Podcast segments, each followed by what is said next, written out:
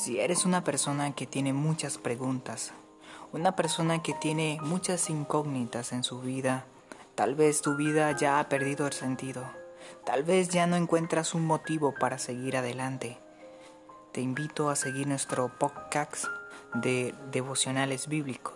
Vamos a estar trayendo reflexiones de la Biblia, reflexiones bíblicas que van a alimentar tu alma, tu corazón y sobre todo, como dicen las mismas escrituras, que por la fe que viene del oír la palabra de Dios. Así que te invito a seguir nuestro podcast y eres más que bienvenido a devocionales bíblicos.